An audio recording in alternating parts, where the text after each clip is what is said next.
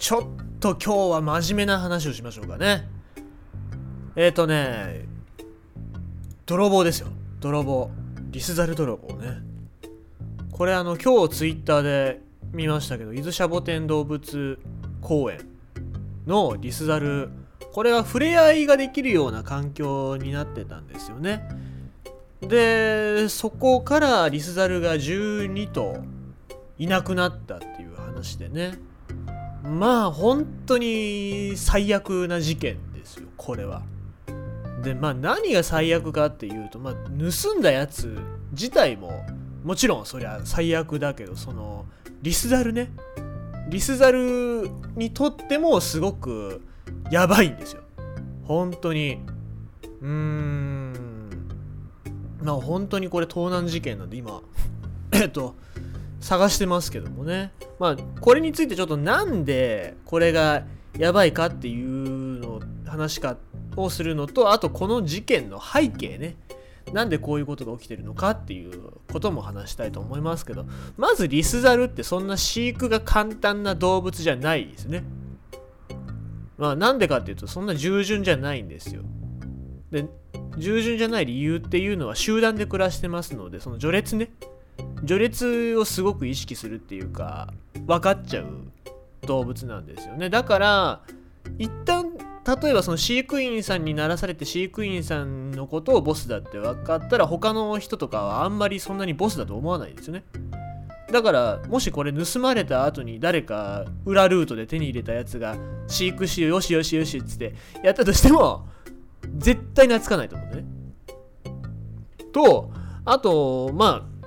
そういった意味で言うと賢いんだよね。だから賢いからいろいろなんか覚えてくれるだろうと思ったら、そんなに覚えないです。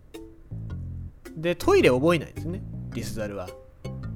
でもうしたいところでしちゃうし、もう食ったら食ったまんまそのまんまなので、そんな芸なんかも覚えないので、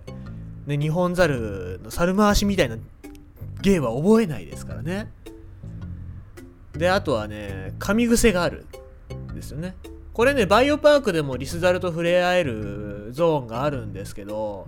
まあ油断ならんですね。まあ、賢いですから、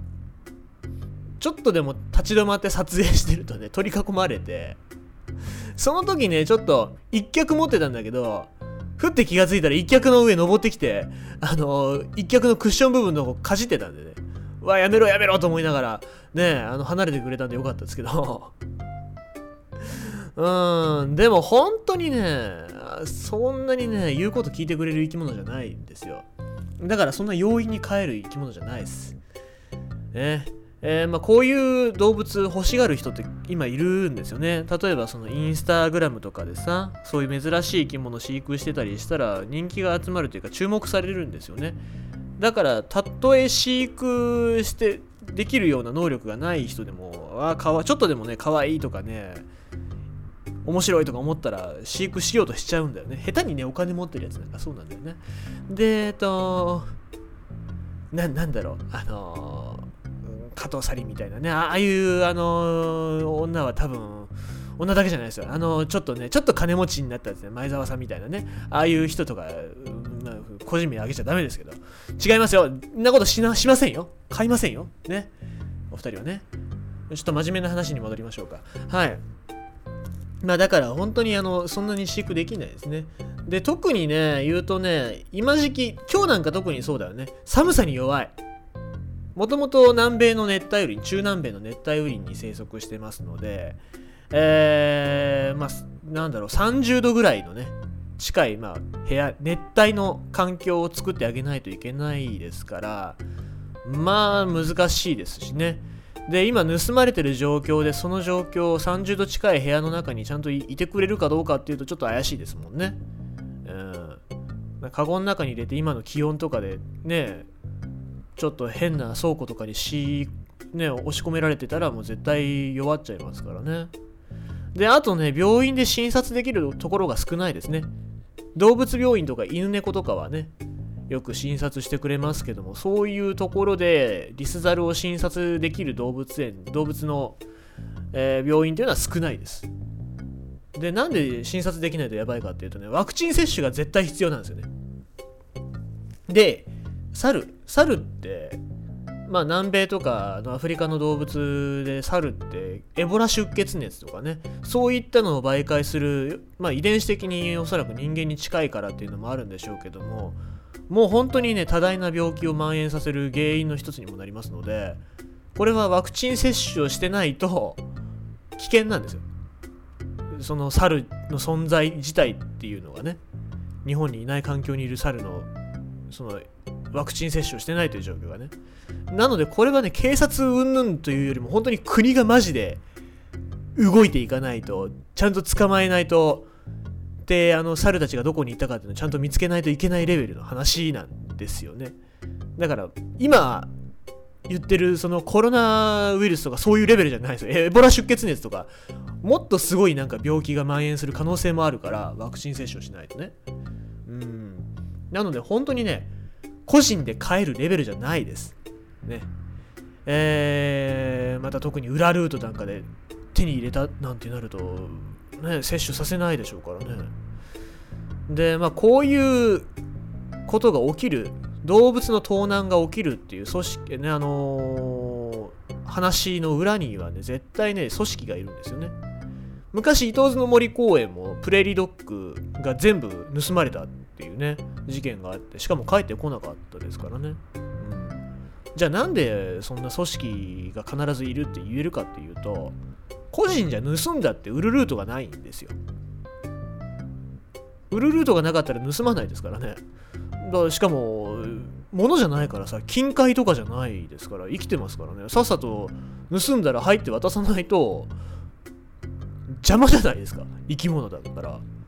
しかもそんな動物なんか可愛がる筋合いもないようなやつですからね。そういうルートがあるからこそ盗むやつがいるわけで、それじゃそういうルートをどういうやつが作ってるかっていうと、おそらく暴力団系のね人たちなんだろうなっていうのが昔から言われてますね。で最近しのぎが少ないから、そのお金儲けの手段が少ないからっていう理由なのかもしれないんですけど、そのエキゾチックアニマルっていう珍しい動物の密輸なんかもよくやってますね。だからカワウソの密輸なんかも暴力団が関わってるって言われてますしね。税関の人が言う話では、銃麻薬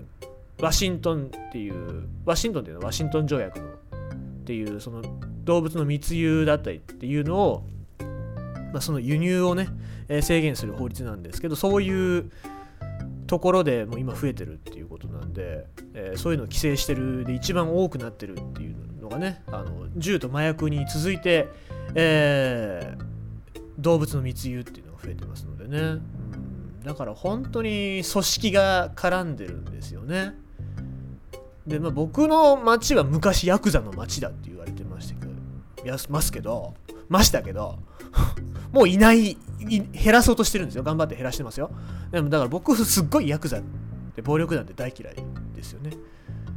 で人に迷惑かけてなんぼとかね、そういう生活に迷惑かけてなんぼっていうクズのね、クズだまりですからね。本当に映画とかゲームだけですよ。龍が如くとかはかっこいいですよ、そりゃね。でもそうじゃないですからね。なかっこいいことしてません。本当にねダクソだっせ、そんな商売ですよ。